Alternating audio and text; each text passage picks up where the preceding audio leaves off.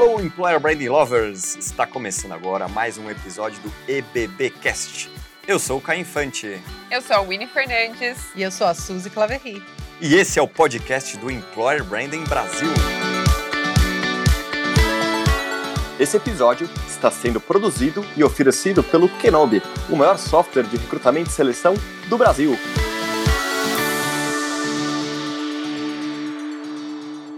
Alô, Employer Branding Lovers! Estamos começando mais um EBBcast, o maior podcast de marca empregadora do Brasil.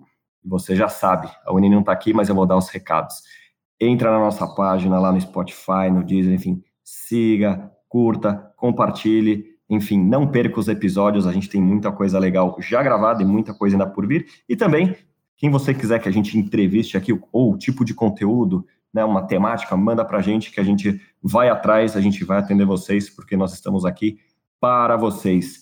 Já deu um spoiler que a Winnie não está aqui com a gente hoje, está lá com seus afazeres, e a Suzy, infelizmente, também não. A grande mãe, deusa e rainha do EB, também não pôde comparecer, então eu vou tocar aqui sozinho. E eu estou com um convidado de um tema bem diferenciado, né? A gente sempre traz coisas legais aqui, é, mas eu gostaria de chamá-lo, né? Vocês sabem que eu gosto que o convidado ou a convidada se apresente. Então, Thailand, seja muito bem-vindo e fale, por favor, para os nossos ouvintes. Thailand por Thailand. Quem é você? Opa, tudo bom, Caio? Tudo bom, pessoal? Beleza? Aqui quem fala é o Thailand, né? Então o nome é difícil mesmo, mas é isso aí, né? Pelo menos diferencia bem. Eu vim de administração e economia, né? Eu fiz duas faculdades lá na época. Aí eu entrei na Ambev, quando saí da faculdade, né? E, e fui para a área de vendas. Passei cinco anos em vendas né? Então eu fiz a carreira lá, supervisor, coordenador, gerente de vendas. E daí, quando eu estava nessa função, eu vi que eu gostava mais de gente do que de vendas, né? É, era muito lidar com gente, eu gostava de dar treinamento, eu gostava lá de fazer um coaching informal, eu gostava de entender motivação. Resolvi virar minha carreira para fazer isso como meu trabalho mesmo, né? Full time. E aí eu saí da Ambev, pedi demissão e fui fazer um mestrado em psicologia organizacional na Universidade de Columbia, em Nova York. Né? Passei dois anos fora estudando, né? voltei, tive uma consultoria na área de mapeamento de perfil de gente e mudança de cultura organizacional. Aí a Fundação Estudar era minha cliente e eles me convidaram para trabalhar diretamente lá. A empresa estava meio complicada, consultoria não é um modelo de negócio bom. E aí eu vim para a Fundação Estudar justamente com o objetivo de ajudar jovens, né, início de carreira, a entender seu propósito, entender seu perfil e onde que eles se encaixavam melhor. Né? Passei dois anos lá e daí resolvi que queria voltar a empreender e fundei a Mindsight, que é a empresa que eu toco até hoje. Estou aí há cinco anos e uns quebrados já tocando a, a, a Mindsight, né? Nesse meio tempo a gente ficou incubado um tempo dentro da Stone.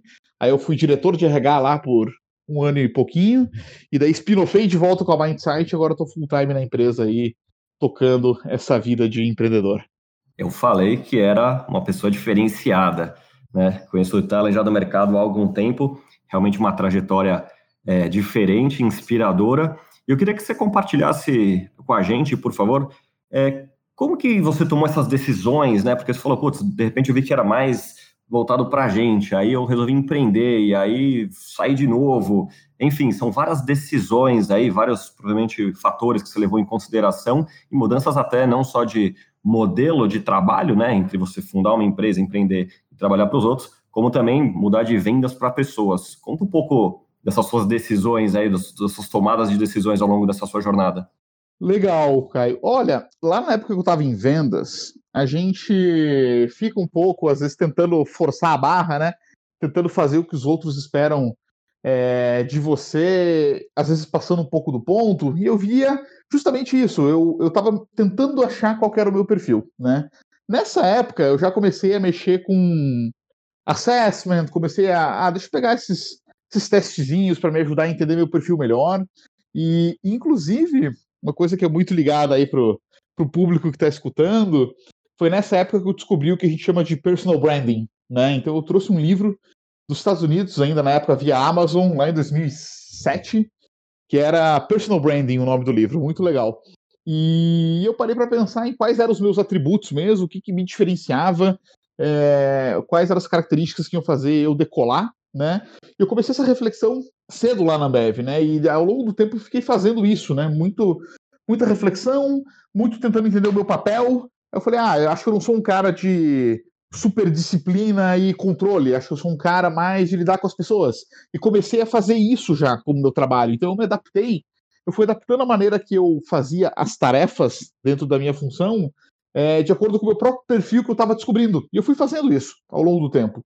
E chegou no final, eu era quase um gerente de vendas de gente, né? Porque daí eu já dava treinamento, eu dava coaching, eu fazia teste com a galera, interpretava, eu já estava quase que na função mesmo, né? Eu já tinha mudado muito a maneira de exercer o meu trabalho. E aí chega um ponto mesmo que você. Eu olhei pro meu perfil, eu tinha um perfil escrito, né, Caio? Assim, bonitinho, quais eram os meus atributos, quais eram os meus valores, tudo certinho. E eu falei, o que, que esse cara deveria estar tá fazendo, né? Alguém com esse perfil. Eu falei, ah, eu acho que não é um cara de vendas, né? Ele deveria estar tá fazendo alguma outra coisa. Provavelmente trabalhando com um negócio de gente e provavelmente numa coisa um pouco mais de ponta, né? Não como um cara ultra tradicional. Então é isso que eu preciso fazer. Então eu preciso estudar, preciso avançar e eu tá na hora de fazer isso. E esse foi o meu grande chave de virada aí de vendas pra gente, né? E aí que eu decidi mesmo, vamos embora, vamos para cima e, e vou pedir demissão. E é isso aí. Tava jovem ainda, né? Tinha 25, então tava tranquilo. O empreender é que, para mim, um valor sempre muito importante foi a autonomia, né? E, claro, tem empresas que dão bastante autonomia, tem empresas que dão um pouco menos, mas eu sempre quis muito construir coisas, né? É, e construir coisas diferentes que nem sempre é fácil de fazer dentro de, de empresas, né? Às vezes dá, às vezes não dá, mas a maneira mais legal de fazer é via empreendedorismo, né? E eu sempre achei muito legal o negócio de você estar tá à deriva no mercado, né? Então, você flutua junto com o mercado, você consegue crescer muito mais. O risco também é bem mais alto, mas tomar risco também nunca foi um grande um grande problema para mim. E esse troço de estar tá livre mesmo para construir as coisas, e a partir dessa construção você conseguir escalar isso e levar para mais gente, é, de maneira quase infinita, né? Porque você não tem restrição organizacional nem nada, era uma coisa muito legal, né? E, e é assim que a gente foi. Só que assim, claro que não é fácil, né? Então a primeira empresa não deu certo, né? Então é, a gente vai, vambora, mas o mercado é duro, né? Então é, você fazer alguém tirar dinheiro e budget para dar para você em troca de um serviço ou alguma coisa que você faça, quer dizer que essa coisa que você faz tem que ser de fato muito relevante e agregar muito valor, né? Então não foi fácil, realmente não tem nenhuma segurança. E eu resolvi voltar a trabalhar para a empresa, tomava muito do meu propósito. É, do que eu queria fazer de verdade. E tinha um pessoal muito legal lá. Então, das pessoas, gostei do propósito. Falei, não, acho que aqui, aqui encaixa o que eu quero fazer. E daí que eu tomei esta decisão de voltar. E daí no final da fundação voltou aquele espírito mais animal, digamos assim, um pouco mais solto, né? Um pouco mais wild. E eu falei, não, quero voltar a empreender. E foi meio que assim que foi esse vai e volta, Caio. Excelente. Não, isso ainda é novo, fica tranquilo. Idade é só um número. Tamo junto nessa. É, e você, putz, não só você empreende, mas você empreende num, em algo que é super importante, complexo e complicado nas organizações, que é o tema de acesso, né? De avaliar pessoas, que tem muita questão de justiças, injustiças, critérios, enfim, tudo isso às vezes é muito nebuloso é, nas organizações. Então, eu queria saber quando que te deu esse estalo? O que, que você descobriu ao longo dessa sua trajetória, essa sua jornada aí à frente, em especial com o assessment, e qual que é o futuro do tema que você enxerga? Olha, eu comecei isso lá na época que eu estava em vendas ainda, né? Então, o assessment nada mais é do que uma maneira estruturada né? Porque ele, ele é uma coisa fechada, né? Então ele vai ter algumas perguntas, ele tem respostas e essas coisas.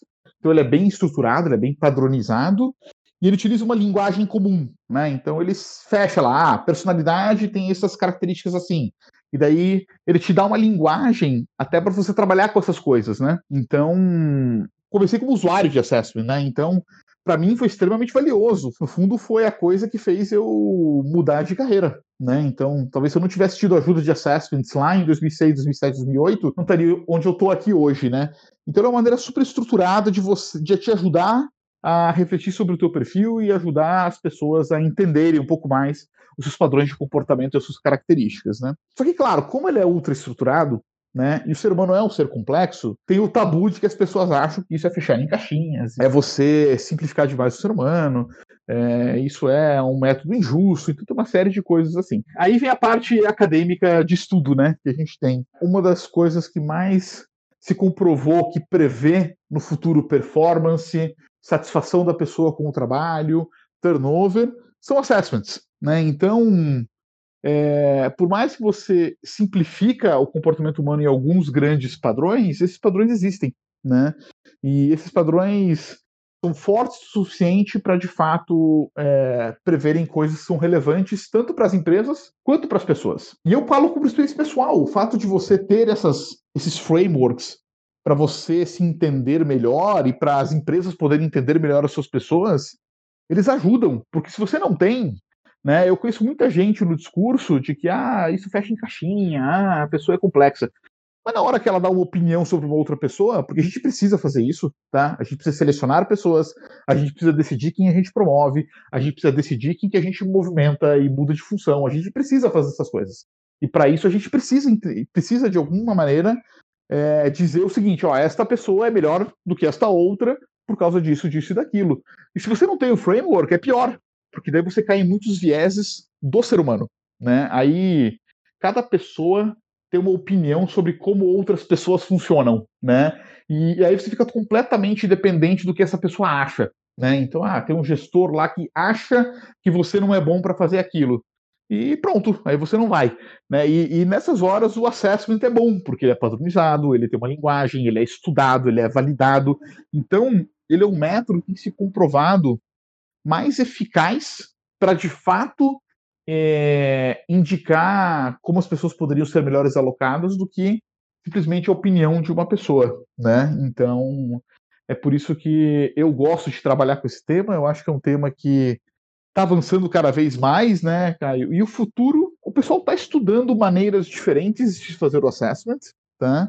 Há um tempo atrás o futuro era você entender o perfil da pessoa através de dados na internet, esse tipo de coisa mas parece que caiu isso, né? Tem toda a lógica de privacidade e de fato na hora de olhar assim ele não se mostrou tão eficaz quanto um assessment tradicional. Então esse essa bola meio que caiu, né?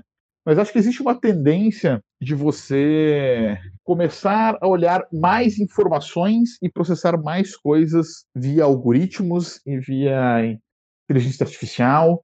E, e é para esse lado que o negócio está andando. Eu acho que por um tempo ainda o input inicial dos algoritmos são os próprios assessments tradicionais, né, em forma de testes, mas eventualmente você pode fazer uma conversa com a pessoa, que se a conversa for bem estruturada e medir as coisas certas, você pode fazer uma avaliação de perfil a partir de uma conversa, né, um pouco melhor. É, às vezes você pode pedir para a pessoa fazer alguma atividade e a partir desta atividade você faz uma mapeamento de perfil também. Então isso vai mudar um pouco o meio que as pessoas vão ser acessadas ao longo do tempo. Concordo plenamente. A questão é organizar e estruturar. E quando a gente fala de organização e estruturação, uma coisa que vem ganhando força, ainda que tímido, é, nos, na área de recursos humanos, nas empresas, exatamente é o uso de dados pela área de RH, tal do People Analytics, né? Só de falar isso deve ter gente que arrepia. É um tema que também precisa ser aprofundado, precisa saber onde estamos, onde queremos chegar. Eu lembro de uma, uma conversa que a gente teve há uns dois anos ou mais, acho que uns três anos, quando eu te conheci, né? Que você primeiro pergunta é, tá, o que, que você quer medir, né? Ou seja, né, as pessoas querem a solução pronta e não é assim. Eu queria que você contasse um pouco é, do People Analytics, né? Um, bem brevemente, porque senão vamos gravar mais uns dois podcasts para falar todo o conceito e todas as práticas. É, e quais são os primeiros passos aí, né, para quem quer falar um pouco dentro das empresas sobre People Analytics? People Analytics nada mais é do que a utilização de métodos quantitativos de análise de dados aplicados para a área de gente, né, para pessoas. E o pessoal fica meio assustado mesmo às vezes, porque você parte de fazer uma análise simples no Excel pro robô lá do Exterminador do Futuro, né, que vai controlar tudo. E assim, um pouco falando de People Analytics, o, que, o cenário que está se desenhando é de que os métodos quantitativos vão ser um suporte para tomada de decisão dos seres humanos, né? Provavelmente ele não vai é, passar por cima. Então tem toda uma lógica de algoritmos cujo objetivo é gerar alertas para as pessoas. Dá um exemplo aqui em coisas até que a gente faz. O software lá, ele pode chegar para você e falar: Ó, oh, Caio, tem uma pessoa da sua equipe ali que, baseada em todos os padrões de informação que a gente tem, pode ser que ela esteja desmotivada. Né? Você não quer ir lá conversar com ela?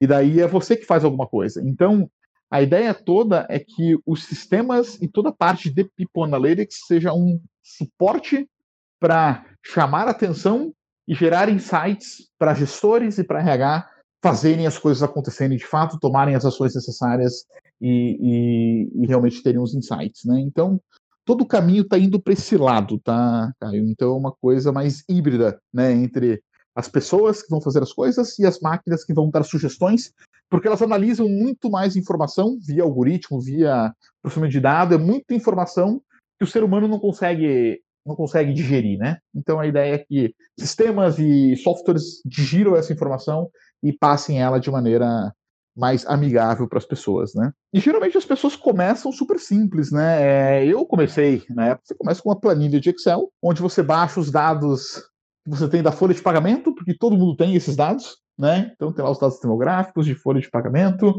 e você pode ter alguns dados de das pessoas que saíram e ficaram da empresa, e pode ter alguns dados de performance.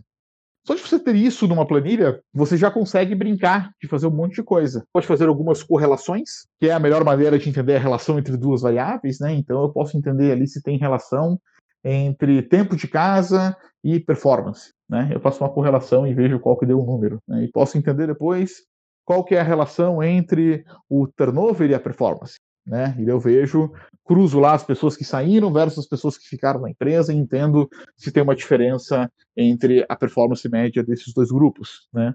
E então só de você juntar os dados numa planilha e começar a brincar assim de olhar esses, esses números e essas informações e começar a cruzar elas, você já está fazendo People Analytics, né? Você está usando os dados para tentar gerar insights para o seu negócio para tomar as ações necessárias para que as pessoas consigam performar melhor, serem mais felizes no trabalho e realmente gostarem do local que elas estão. É, você explicando parece fácil.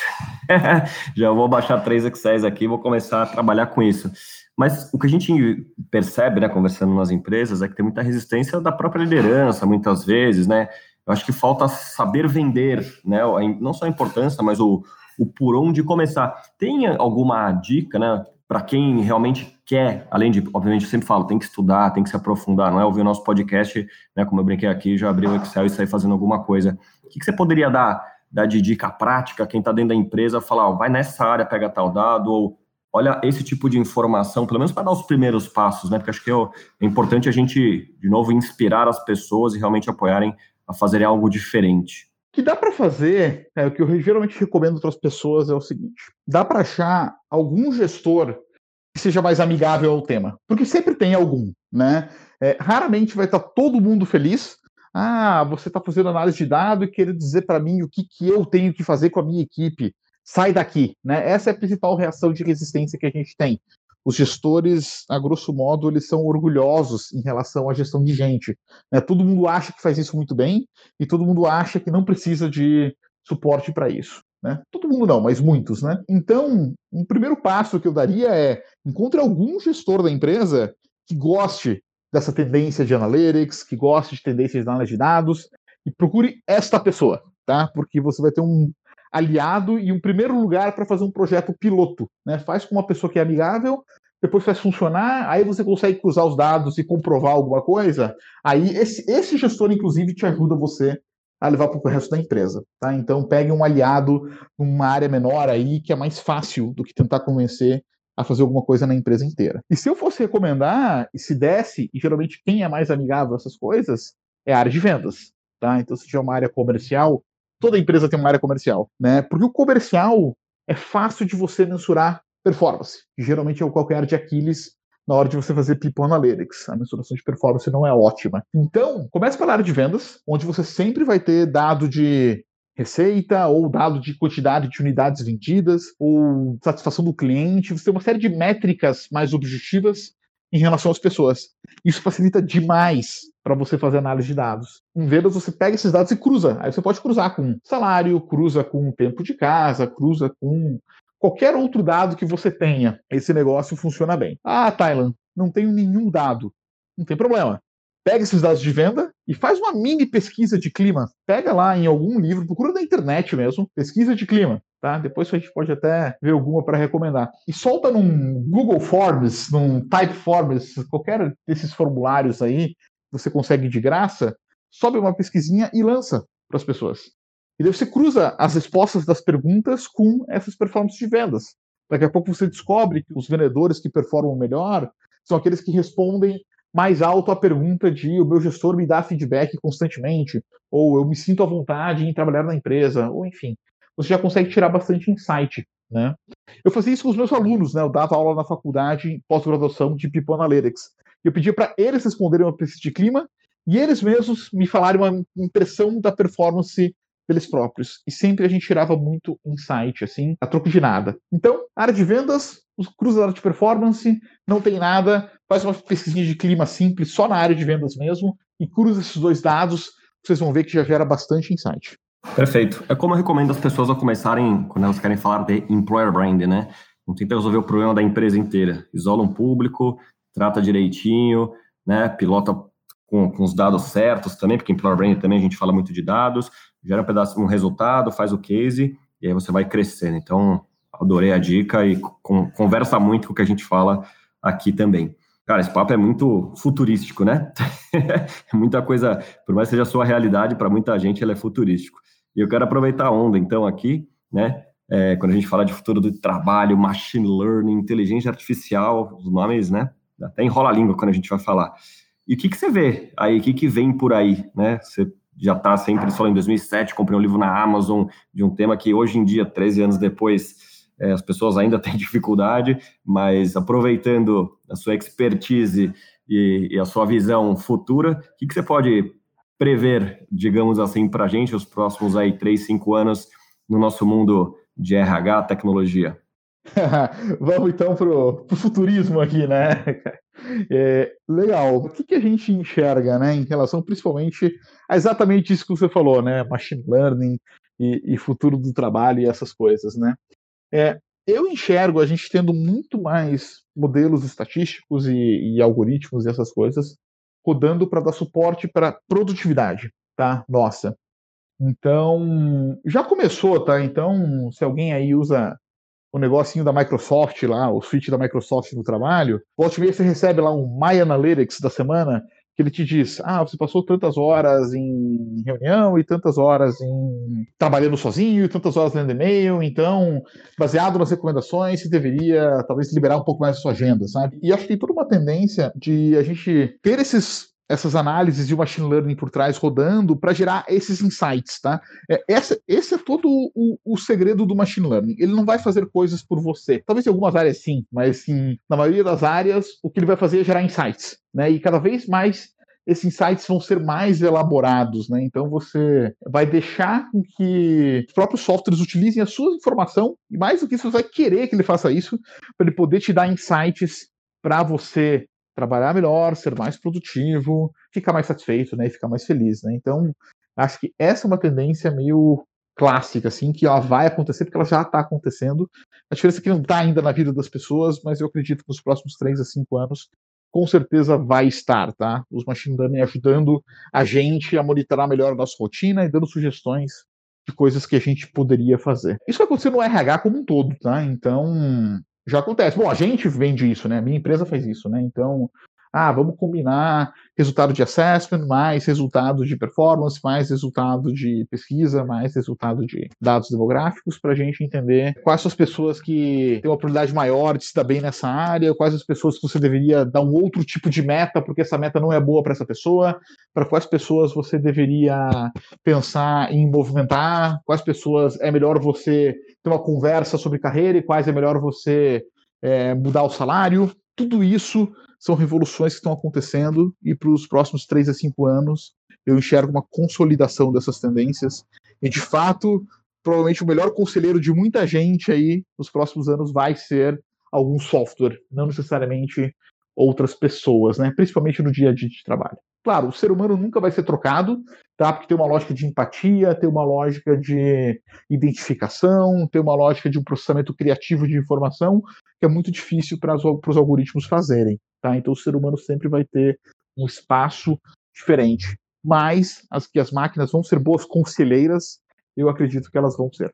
Concordo plenamente. Né? Desde sempre eu também trabalho com tecnologia dentro de recursos humanos há quase 15 anos. As pessoas sempre têm medo de perder emprego para as máquinas, né? E isso não vai acontecer. As máquinas, como você falou, vão, vão ajudar, vão ser conselheiro e vão apoiar, tomar as melhores decisões. E vou trazer um, um tema aqui não é que é delicado, mas é polêmico, digamos assim, quando a gente fala de tecnologia, até porque alguns estudos já mostraram que, eventualmente, né, de acordo com como você programa, interpreta dados, você pode ter bias no seu processo seletivo, eventualmente na sucessão tal, por uma questão toda da diversidade, né? Então, tem como educar a máquina, digamos assim, para a gente não contratar mais do mesmo, porque vi alguns cases, né? É, acho que do ano passado para esse ano, é, obviamente estão melhorando esse tipo de, de inteligência, mas como é que você vê a questão da diversidade versus máquina e afins? Isso é um ótimo ponto, Caio. Olha, eu sou um grande crente, né? Eu realmente acredito e enxergo de que os algoritmos e as máquinas vão ajudar a gente a superar vieses e bias e esse tipo de coisa. Tá? Por quê? Porque ah, os softwares, né, eles são neutros, né? Então eles não têm bias natural, né, embutido no, no, no, no, hardware deles, né? Como diferente do ser humano, o ser humano tem, né? A gente tem uma série de reações que são, foram formadas no nosso cérebro ao longo da nossa evolução, que ajudam a pensar que ah, essa pessoa é diferente, outra tribo, outra tribo perigo, né? E isso faz com que a gente até hoje tenha esses vieses e alguns atalhos para tomar decisões, né? Então o ser humano faz essas coisas, né? Ah, você estudou na escola do meu primo, olha que legal. Gera alguma identificação, gerando alguma identificação, você gosta mais da pessoa, mesmo não sendo uma coisa completamente racional. Isso são os bias, né, os vieses. Então, o ser humano tem isso por natureza. Né? A máquina não tem isso por natureza. É, mas dependendo da maneira que você treina ela, pode ser que ela tenha. Teve o caso famoso da Amazon lá, né? Que criou aquele robô lá de recrutamento que era super enviesado. Mas um pouco tem a ver com o viés da amostra que você usa, é com base em que, que você está fazendo. Isso tudo faz muita diferença, tá, Caio? A gente faz isso e a gente viu que os algoritmos que indicam gente, que a gente mesmo utiliza, eles são muito menos enviesados do que as pessoas que passam de fases quando é só intervenção humana. Isso porque depende. Todo algoritmo você treina ele, você tem que ensinar ele, né? Como você falou, a máquina não sabe nada. É, e para você ensinar, você diz, né? Algoritmo, ó, esse aqui é o certo, esse aqui é o errado. Isso aqui é o que a gente está buscando, isso aqui é o que a gente não está buscando. E a partir disso, a máquina vai entender quais são os padrões e o que, que tem a ver aqui, o que diferencia essas pessoas que você está buscando das pessoas que você não está buscando. É assim que ela funciona. E um erro muito grande que muitas empresas que se dizem de inteligência artificial fazem, por exemplo, para recrutamento e seleção, elas usam como base para ensinar a máquina o que a gente chama do hired, né, que é o contratado. Então ele pega a pessoa que foi contratada e diz para a máquina o seguinte: ó, oh, máquina, a pessoa foi contratada, então tá certo, é essa aqui que você tem que tentar replicar. E daí o que acontece quando você faz isso, né? Você replica todos os vieses que aconteceram naquele processo seletivo. Né? Então, se por algum motivo os gestores só gostavam de contratar é, homens brancos, e eles foram contratados, estão lá no hired, então homens brancos serão indicados, né? E, e, é assim que a gente comete os erros. Eu, particularmente, gosto de você tentar trabalhar sempre com o treinamento da máquina baseado em critérios objetivos e não subjetivos, tá? É, ele pode até ser, mas você tem que, tem que ser muito criterioso nisso. Então, se ao invés de você olhar o hired, que é o contratado, você olhar de fato performance de vendas, que é o caso lá, por exemplo, que a gente falou no começo, ele é muito menos enviesado. Porque provavelmente as pessoas que performam na vida real mesmo e trazem lá os resultados, elas não são homens brancos do colégio, da USP ou da FGV. Né? É muito improvável que seja isso. É, na vida real, o, o troço é muito diferente. Né? Inclusive, a gente vê que dados de background eles são muito menos relevantes do que assessment, por exemplo. Por isso que a gente faz assessment, né? É, porque é menos importante a faculdade e mais importante o perfil da pessoa. E isso, perfil da pessoa, aí de fato não tem muito viés, porque não tem um. Ela flutua realmente na, na sociedade como um todo, né? independente de renda, independente de classe social, independente de etnia, independente de gênero. Né? Se você pega esses dados que são neutros e cruza eles versus dados objetivos, como dados de performance ou coisas do gênero, e essa amostra, você pode até olhar a amostra de performance para entender também se ela já está enviesada ou não, você consegue, ao invés de diminuir a diversidade, você aumenta a diversidade. Né? Uma, a primeira vez que a gente usava os testes e as coisas, a Mindsight nas origens, lá em 2015, né? A primeira vez que a gente usou num cliente nosso, né? E falou, ah, cara, chama as pessoas baseado nesses critérios dos assessments, e não no currículo, esquece o currículo, chama isso aqui. Claro, para vagas mais de entrada. Os próprios gestores falaram, nossa, mas começou a vir um pessoal meio diferente aqui, né? Não é o pessoal que está acostumado a entrevistar. E a gente falou, não, ótimo, né? É justamente isso que a gente quer fazer, porque as pessoas eram eliminadas já no currículo por causa de viés. Então, é tudo uma questão, Caio, de qual é a base que você usa para treinar os algoritmos e qual é o conceito que você faz isso. E um erro que muitas empresas fazem, é, e muitas startups fazem, inclusive, tá? Diga-se de passagem. Elas utilizam. Pegam lá um cara que estuda machine learning e fala, cara, monta aí você o algoritmo nosso aí. E tá errado. Tá errado, e esse eu falo por experiência própria, de que ter uma pessoa que manja do objeto em si, no nosso caso, gente, funciona muito melhor. Então, eu supervisiono, na verdade, eu comecei a criar eu mesmo os algoritmos da Mindsight, né? É, a gente teve uma época uma pessoa de estatística e ela montar, montou lá uns algoritmos. E daí eu mesmo aprendi no Coursera, essas coisas assim, né? A montar. Não, eu não sou um gênio, obviamente, da ciência de dados, mas ah, vou montar os básicos lá, eu aprendi. Os meus algoritmos ficaram melhores que o dele. Porque, não porque ele, eu sou melhor em, em análise de dados, eu não sou mas eu conheço melhor o objeto que a gente está lidando. Então eu sei melhor quais os dados você deveria estar utilizando, qual é a base que você deveria olhar, como que você deveria olhar essa base. Então você ter a expertise de gente para montar os algoritmos é extremamente relevante, coisa que pouca gente faz. Né? Então acho que é aí que está a grande diferença entre você ter a inteligência artificial e o que a gente chama da burrice artificial. Né? Ó, oh, não sei se você pode ver, mas que aula, obrigado. Incrível.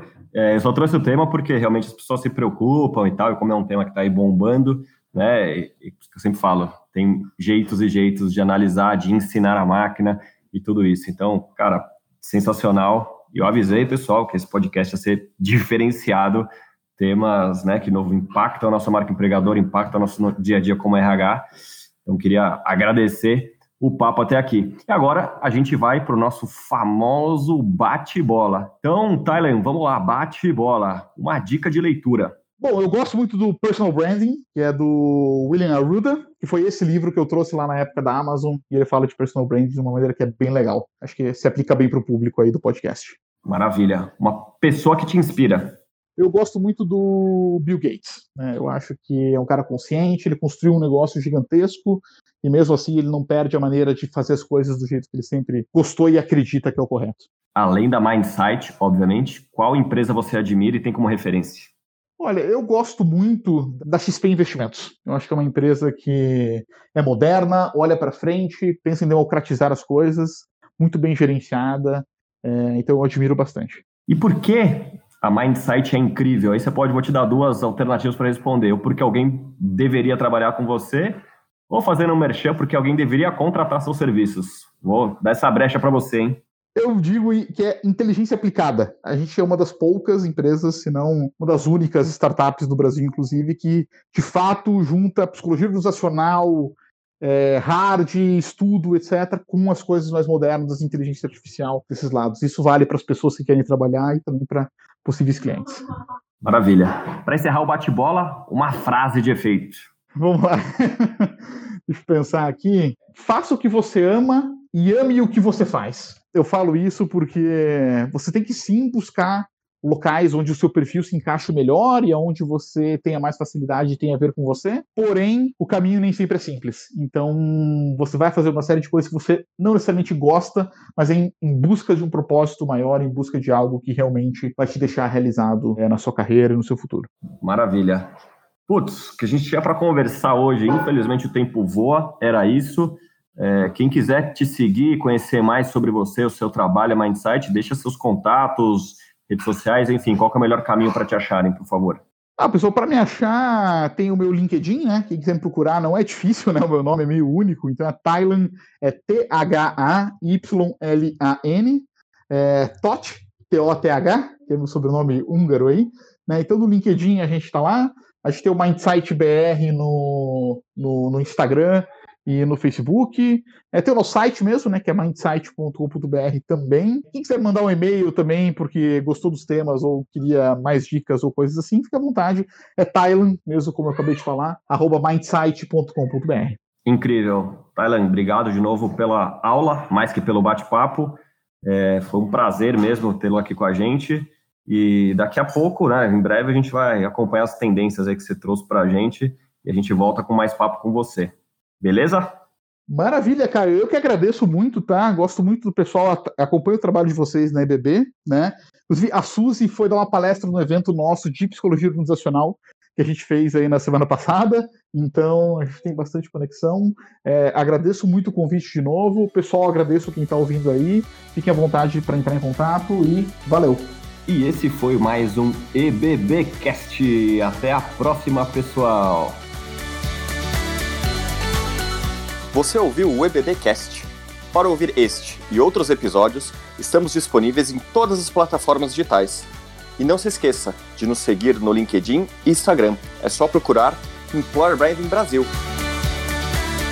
Esse episódio foi produzido e oferecido pelo Kenobi, o maior software de recrutamento e seleção do Brasil.